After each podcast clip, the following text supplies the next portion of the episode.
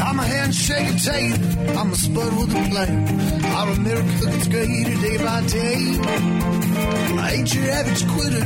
I don't put up with golf. I'm doing the best I can. The Trump Don't be a hater. I'm hot at the oven. Nothing but love for you.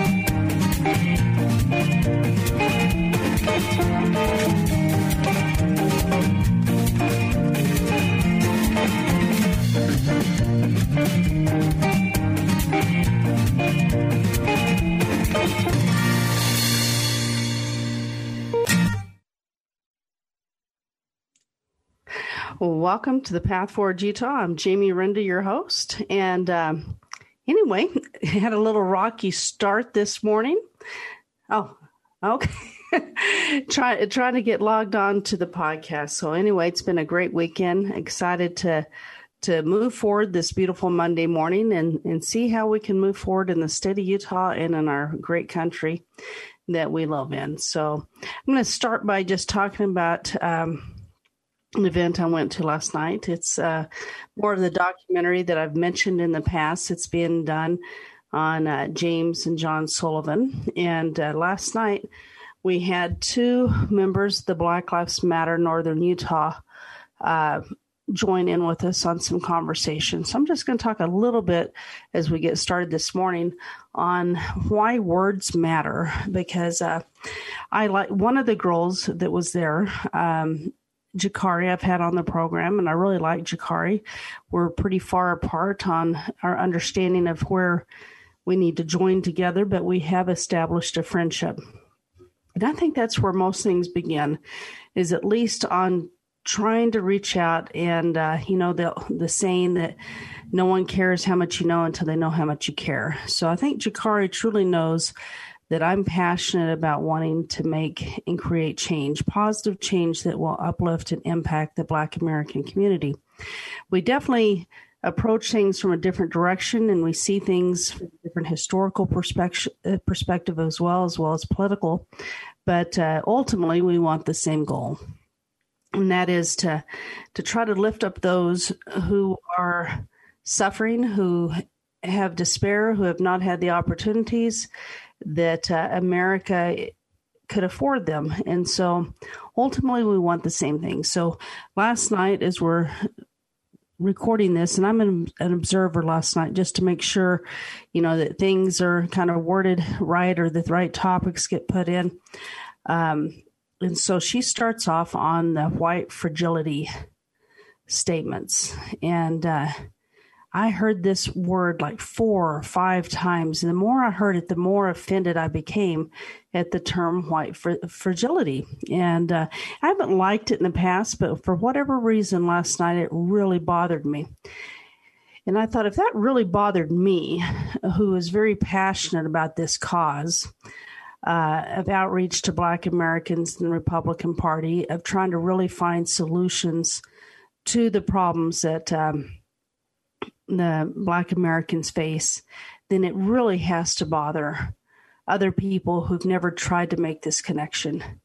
And so, partway through, I just finally said, okay, I've just got to tell her how much this really bothers me. Uh, so I, I sat down and uh, I said, Let, us interrupt this for a second. And, and uh, I said, Jakari, I said, words just really matter. And we have to choose our words really carefully if we're going to change hearts and make change. And I said this, the way, not just the way you use it, I mean, the term that's being used, but the way it's been used, I said, I'm really offended by it. And, uh, and so before I went over there to approach her, I thought, what is a better word that could be used? And I thought awareness. You know, that's the word that really should be used is um, is making people who aren't aware aware.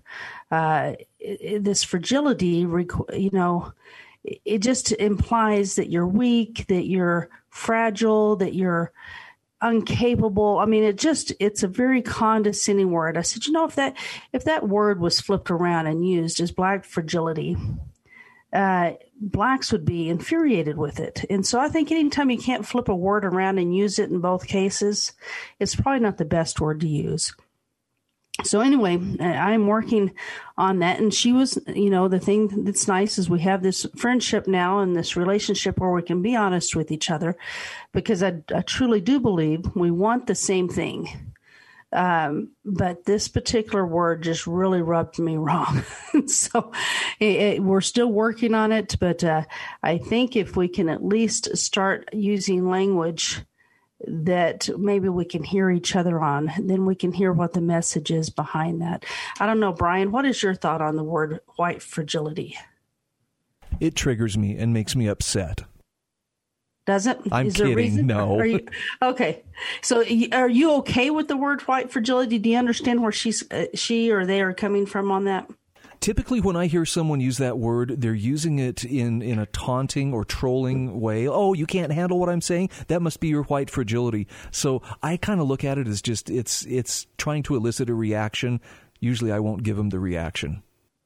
So people, but but if you're trying to really make change, is that would you think that's the word that should be used in in this or I think there are more persuasive ways than simply implying that uh, you are so broken or you are so fragile that uh, that I have to show you what to think. Yeah. Okay. Well, there, there was something again in the past. It, it, I haven't liked the word, but it didn't rub me quite the way it did last night. And I was just really bothered by it. But, you know, I was grateful that Jakari took the time to hear me out and we had some discussion about what some other words. I want her to be successful. She's a leader in a movement that she feels imp- passionate about and that she sees that uh, changes need to be made. But uh, sometimes, um, if you really want to make those changes and not just force the change. I mean, sometimes you can force, uh, you know, a little square peg through a round hole. If you bang on it hard enough, you, will never be able to mo- move it once it gets, you know, stuck and wedged in there. But is it true change? Is it really changing people's hearts and change that will last and empower generations to come? Um, with that changed heart. And uh, so, yeah, you might be able to shame people into realizing that that yes, they were born with a you know two parents in their home, or that they had this opportunity or that, and and uh, so they should feel bad about something in their lives because somebody else didn't have those things.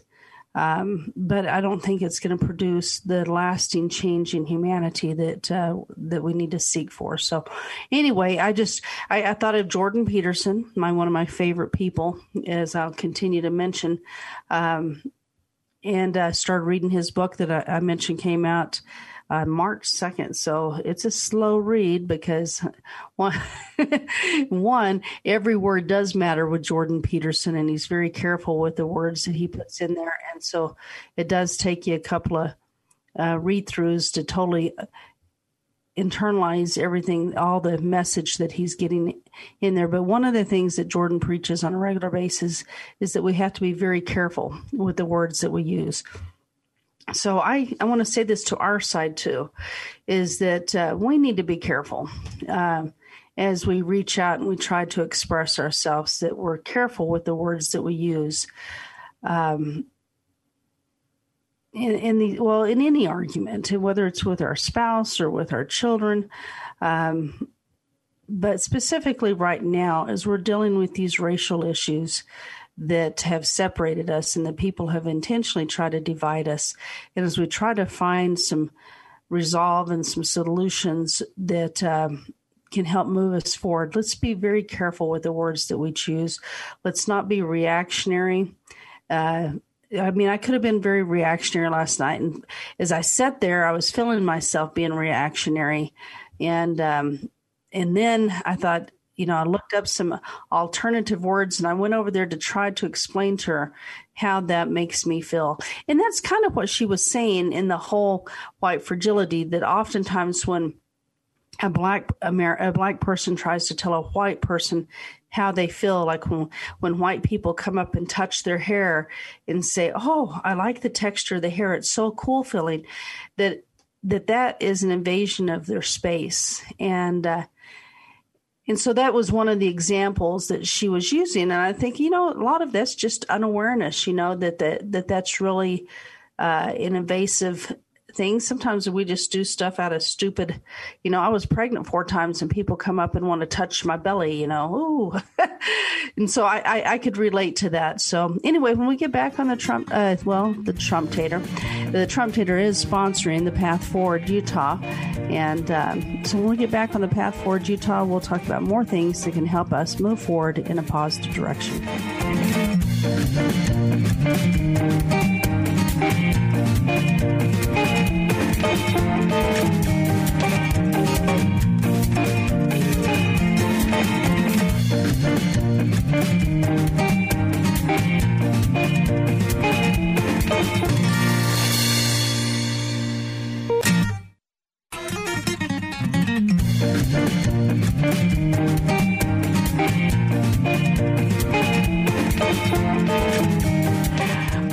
Welcome to the Path Forward Utah. And the Path Forward for Utah is the Path Forward for America. Uh, the Trump Tater sponsors this program. I'm kind of sad that we shifted the names, but uh, for logistical purposes and to bring on a team of people that I feel like are going to be able to help move Utah forward. Um, and also hopefully to to reach out and get a few sponsors so we can get this message out to a lot of people. I uh, had to humble myself and and uh, change the name of this podcast, but uh, we are going to leave the Trump Tater as the sponsor. But I uh, just want to remind my audience what a Trump Tater is because I hope this message goes forward um, through generations of time. And just like the word dictator, when we think of dictator, we think of uh, Hitler, and uh, I mean, we, there's mul- multiple different. Uh, we can think in Russia, we can think in China, we can think of multiple different leaders that have uh, have that name. But probably one of the first one that pops into our mind in our time frame is uh, Adolf Hitler. And so when we think of Trump tater, I want us to think about President Donald J. Trump because a Trump tater is someone who outclasses, outshines, and outperforms, defeats someone or something, a dependable and exemplary person. And, uh, and I believe that uh, President Trump was all those things. Now, you can say he was defeated in this last election, but we all know that's not true. And, uh, however, he's not our president right now uh, even though in my heart I believe he won and won by a landslide with more votes than any president's ever had. But uh, so he's not president, but he is still making moves and he is still out there uh, trying to change our country, making sure good good leaders are elected. And so when we think Trump tater in the future, this is the real definition that I just stated there. So, anyway, we're going to get back on and talk about uh, the things we can do to move our country and our state forward.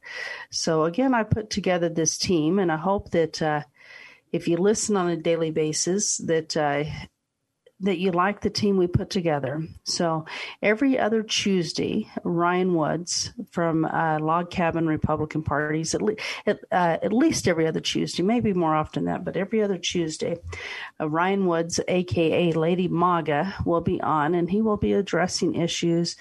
Um, that well all american issues but specifically his niche that he's going to help us with are reaching out to the lgbt community in our messaging and in accomplishing the bills that we need to get passed like hb 92 hb 302 the issues on transgenders biological males competing in female sports on what we allow children um, in transgendering, and and that number, as we've mentioned in these podcasts before, has gone up to five from 2015. Five females, and it tends to be more females in the state.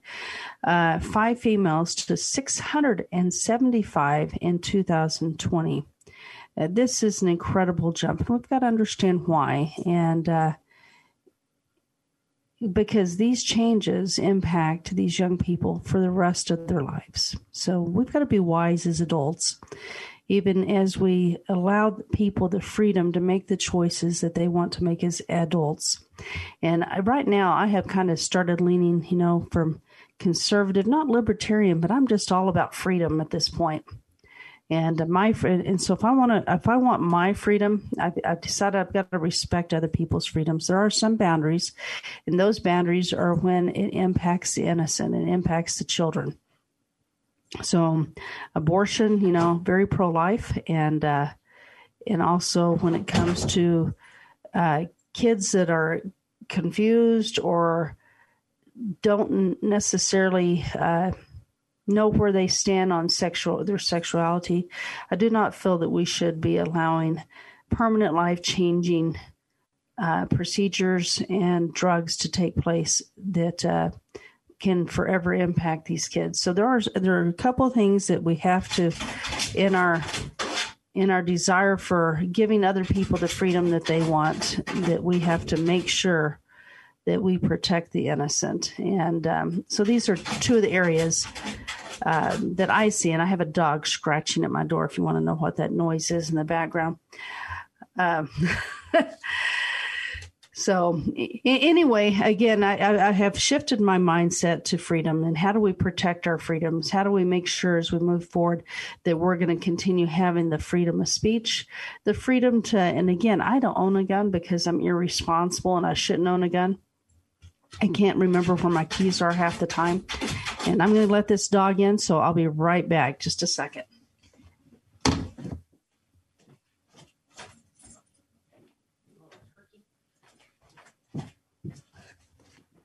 Actually, actually, the dog was in. He wanted out. so, anyway, um, thinking about freedoms again, uh, freedom to bear arm, you know, right to own a gun. I I support this more than uh, even though I don't own a gun personally, I support other people's right to own a gun and will fight for that. I just have to look, if you're going to own a gun, you have to be responsible. You can't leave it where a child can access it. Uh, recently, here in Ogden, there's a young man that's facing um, charges as an adult because he and his friend were smoking pot and drinking and pulled out their parents' gun and and the one friend shot the other. Uh, whether uh, it was accidental, but it was in a, a moment of when their brains weren't acting and func- you know properly properly functioning because they were consuming um, dabbing, I guess is what it's called, uh, with marijuana and drinking at the same time. Bad combination. And uh, now his uh, best friend has lost his life, and he's being charged uh, with first degree murder. And uh, so, as parents, as adults, we have to be careful that we make sure that if we own guns, that uh, that we know where they're at and they're not accessible, and that we're aware of what our children are doing, uh, because it is a big responsibility. But nonetheless, we should have the freedom and the the freedom of um, the government intruding uh, on our lives and reading our emails or knowing where our phone conversations are to and from. Even, you know, as we continue to move forward with technology um, in our transportation, uh, there's a certain degree of freedom that you know that I feel like we lose in this technology as we move forward. I like an older car. I mean, it doesn't have one of those little boxes on that people can peg where I'm at all, at all times. Um, same with your phone. So, not that I go any place of significance, but it's just that thought that uh, that we lose that position of privacy. Um, so anyway, these are the things that I, I just want to move forward with is protecting our fundamental freedoms.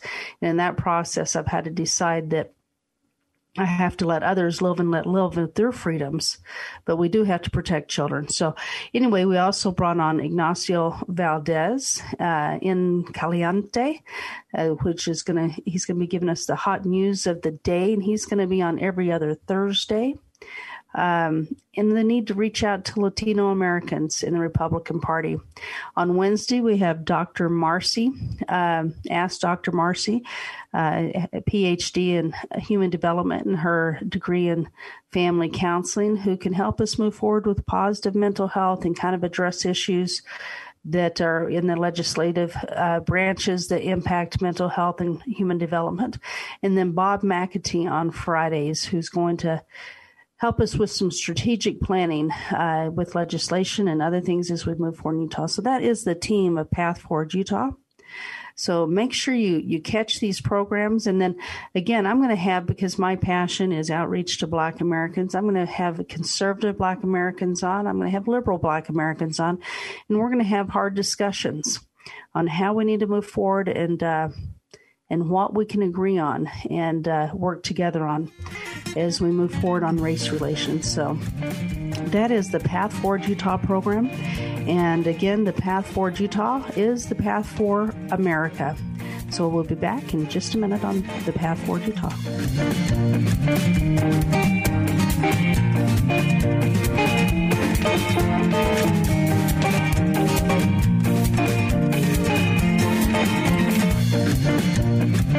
Bye.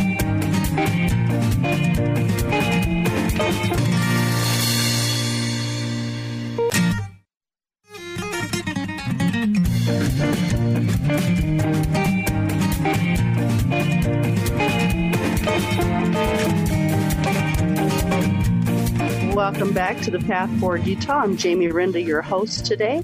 Don't forget, tomorrow is Dr. Marcy, so join her at 10 o'clock.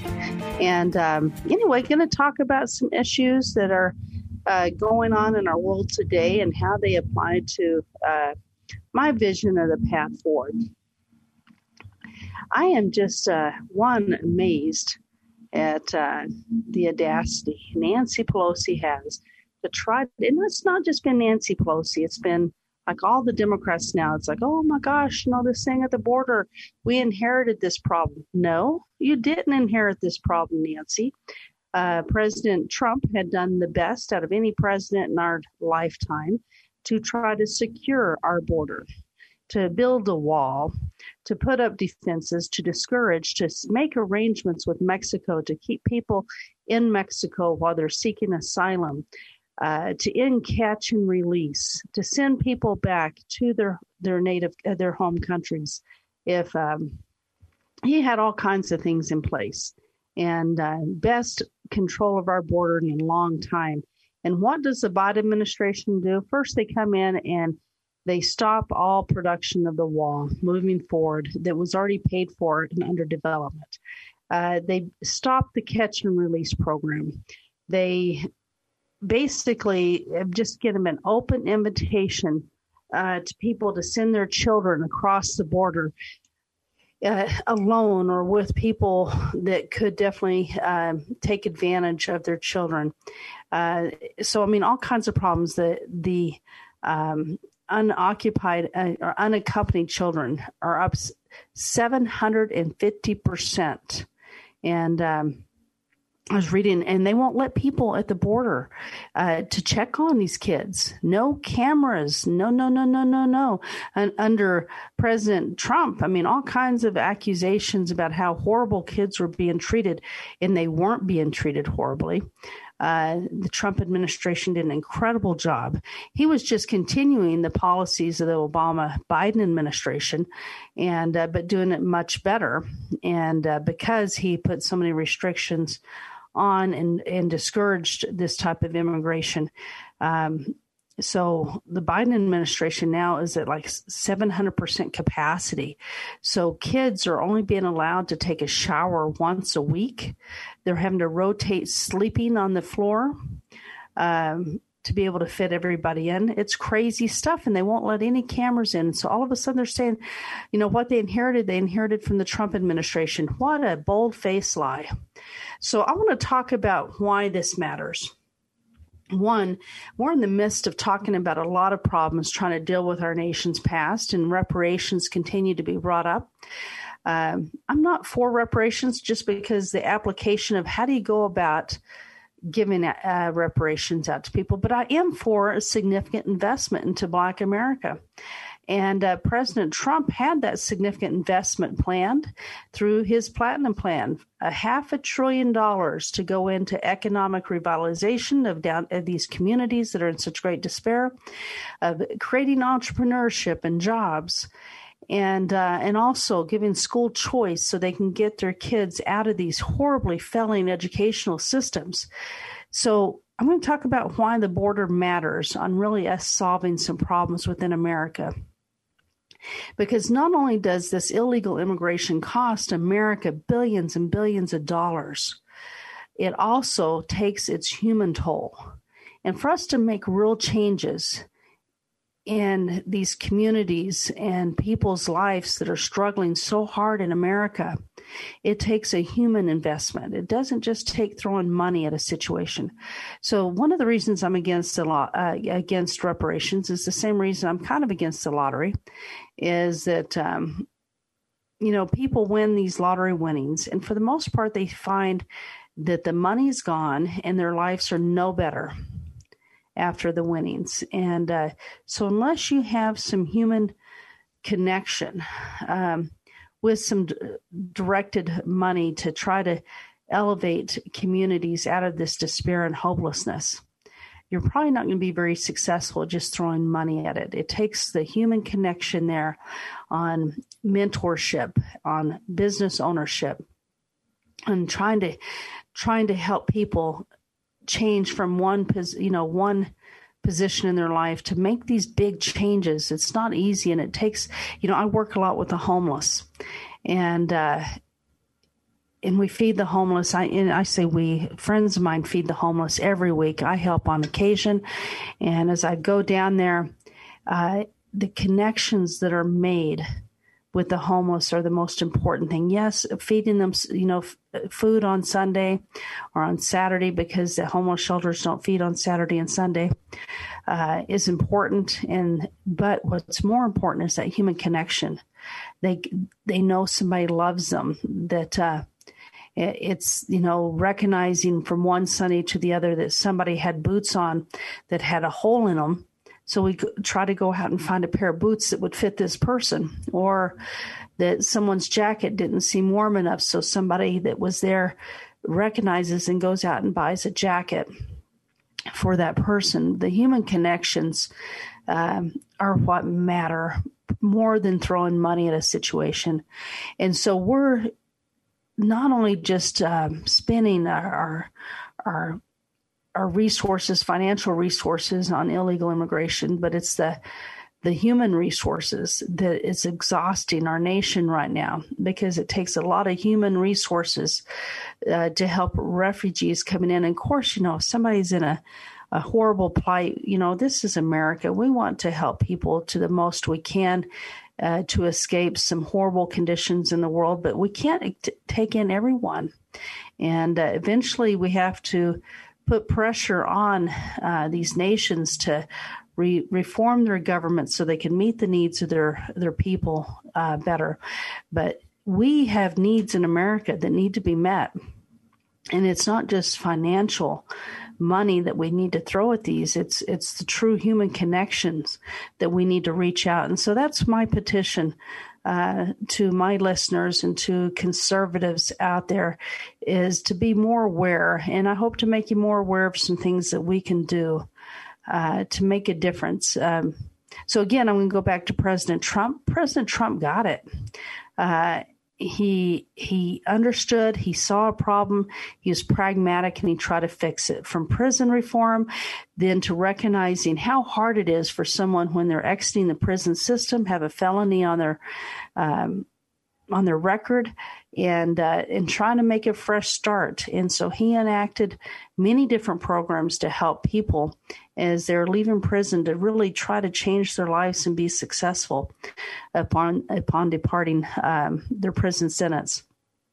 So, and then he gets it on education that these families here in Baltimore, there's a young man that had a 0.18 GPA his senior year and his mother never knew that he wasn't going to graduate. Had only passed two classes in the entire four years of his high school.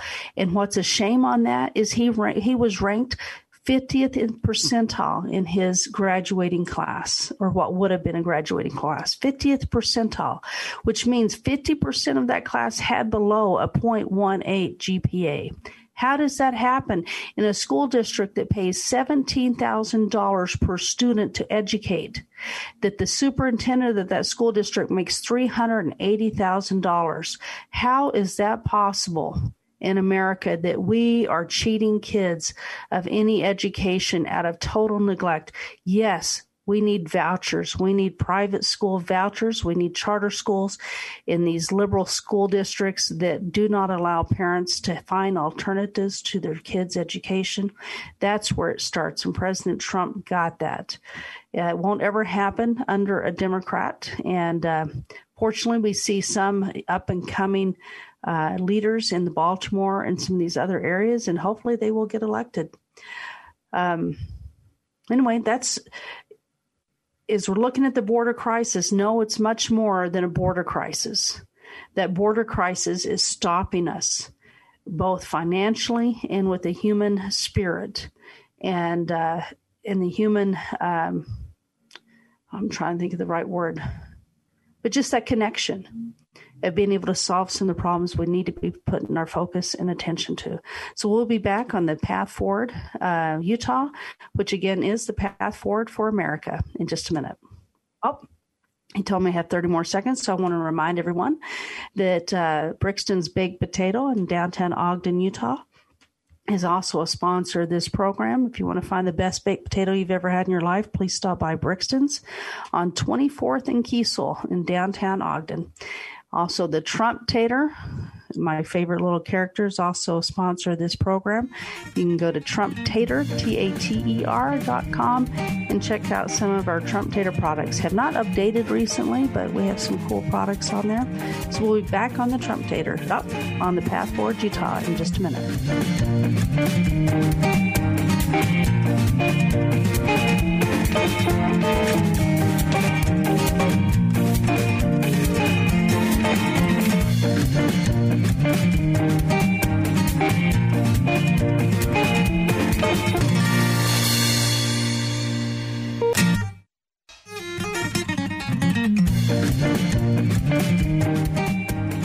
Welcome back to the Path Forward Utah. Uh, still kind of tweaking on our name changes, but uh, right now that's the direction we're headed. We're working on a website and uh, sometimes the path forward Utah.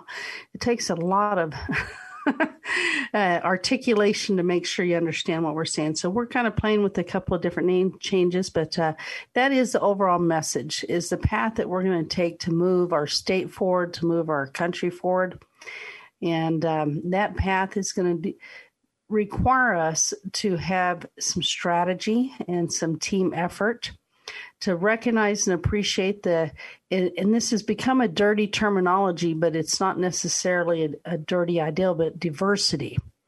And um, so diversity of thought diversity of you know as we reach out to people.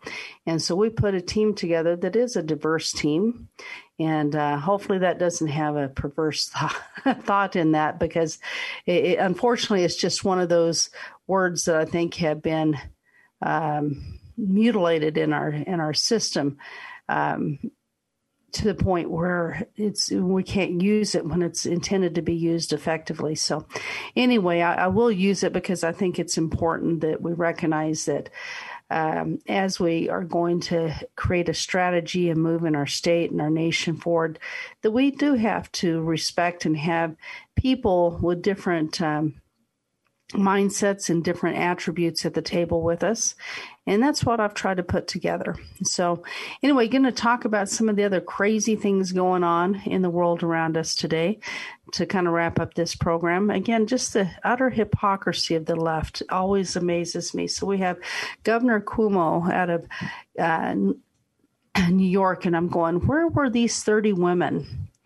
Uh, before? Is it just a safe ground right now? What is it that prompted all these allegations to come out uh, against um, this governor? Was it because he became weakened after the nursing home scandal? So these women felt safer. What was it that uh, motivated these women to come forward at this time? I am not sure, but I'm glad they did. And uh, again, if you're a Democrat, I, I think of the governor of uh, Virginia. I think it's Virginia. Was the governor of Virginia Northam the one that did was the blackface? And then he had a lieutenant governor that uh, happened to be a black man uh, that was accused by black Democrat women of some horrific sexual allegations, but no one paid attention to these women that were abused because you know, this was one of theirs on the, the left. I mean, the same thing happened with Clinton. The people who accused President Clinton were not Republicans, they were Democrats, uh, devout Democrats to their party. And uh, you just look time and time again. Um, Al Gore. Al Gore was never held accountable to some of these women and the accusations made against him. It's just, you know, one after another in the Democratic Party. You know, someone has a, a legitimate allegation towards a Republican. Man, we fry them and throw them under the bus so quick that they don't know, you know, their heads are spinning. and uh, even oftentimes before we even find out if it's a valid accusation. But in the Democrat Party, it takes a an incredible amount of courage for these women to come forward because they know that their own party will not believe them. Or even if they believe them, they will not care because they're not going to let one of their own go down. And uh, so this momentum's being built up against Governor Cuomo. But what I find particularly interesting, interesting is they want Governor, uh, I mean President Biden to comment and Kamala Harris to comment. Well, what can they say? I mean, Kamala Harris felt like Joe Biden sexually assaulted one of his aides during the primary election. However, she was willing to vote for him because it was better alternative choice. and so she was willing to serve as his vice president, even though she believes he's a sexual predator. He's a sexual predator. Um, so what can they really say about Governor Cuomo? They can't. so anyway, it's just kind of interesting to sit back and and really feel sorry for Democrat women because um, they have no voice. Their Me Too doesn't matter in the Democratic Party. So anyway, we'll have to kind of wait and see what happens, but definitely a total different standard for Democrats and. Uh, and for women in the Democratic Party. It's just really sad um, on how that plays out. Um, so, um, back on a couple of other things that are taking place uh, in our nation. January 6th, I'm just going to kind of touch on that just briefly. Again, we we see like 300 people who have been charged now many of whom have not been given the opportunity of bail. And, you know, they didn't find any weapons among anybody. I mean, when they asked how many guns they confiscated, there was no guns that were confiscated by anybody that, that went on there. And I'm not trying to minimize this. I just feel that most of the people they have arrested were just ignorant people who got caught up in a crowd mentality. There are some that I'm sure deserve to be arrested, but one of those lives here in the state of Utah, who initially uh, was under house arrest, had to wear an ankle monitor, and could not participate in social media. And uh, all those restrictions have been lifted for John Sullivan. Yet there's many people um, who there has not been documentation did anything more than John Sullivan did that are still sitting in jail with no bond, or no bail being offered to them. Um, again, they allowed people, and I'm just I'm going to remind people on a regular basis that the Democrats, uh, Nancy Pelosi was in charge of the security of the Capitol building, not Donald Trump. Donald Trump offered. Uh, to have 20,000 National Guard come in. Uh, multiple different institutions offered additional safety, and both Nancy Pelosi and the mayor of DC turned down any additional security. It was intentionally left uh, in uh, unsecured, and uh, why? You know, we can only use our imaginations as to why they left it intentionally unsecured. But um, on top of that, once the additional security came in, they allowed people to exit the, the Capitol that had their faces fully covered came with a Kevlar helmet on. I mean, really, who shows up to a friendly protest with a Kevlar helmet on and a backpack? These are the people they allowed to exit the Capitol building. Whether they were pro, far right or far left, we don't know because uh, they weren't forced to expose their identity. So it, it just kind of breaks my heart that. Uh, most of us here in America, and I think used, used to be, conservatives had greater appreciation and trust in our intelligence community. And at this point, that trust has been totally um, eaten away the past four years when we saw nothing, no accountability on all the Rus- Russian hoax, on the abuse of the FISA warrants. Um, on even you know this January 6th. And again, I'm all for holding people accountable on my le- my side too. If people, whoever went with the intentional act to attack our nation's Capitol uh, through breaking windows and pushing down go- uh, doors or being heavy handed with our police at the Capitol, they should be punished. Uh, innocent people that got caught up in a crowd mentality uh, no, they shouldn't be punished. Uh, I mean, they should be punished, but it should be uh, in balance to criminal history, in balance to what they did. But uh, my frustration is that the real culprits of this were allowed to walk out without exposing who they were, whether whether they were on the left or the right. Uh, and I believe that there were a lot more on the left that walked out because that's the mode of operation of Antifa is they cover their faces, they have helmets on, they have their backpacks. That's mode of operation. They changed the color for January 6th.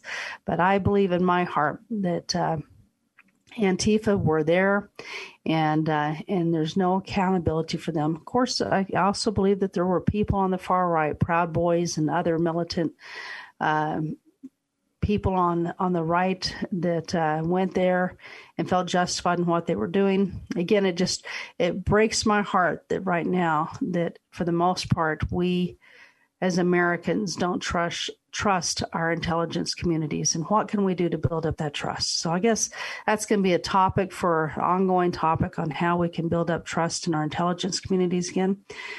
But uh, in the meantime, we work on the small incremental steps of things that we can do to build trust in our families, in our neighborhoods, in our communities, and in our state. And uh, so that's going to be the path forward for Utah, and that will be the path forward for America is building trust one person at a time.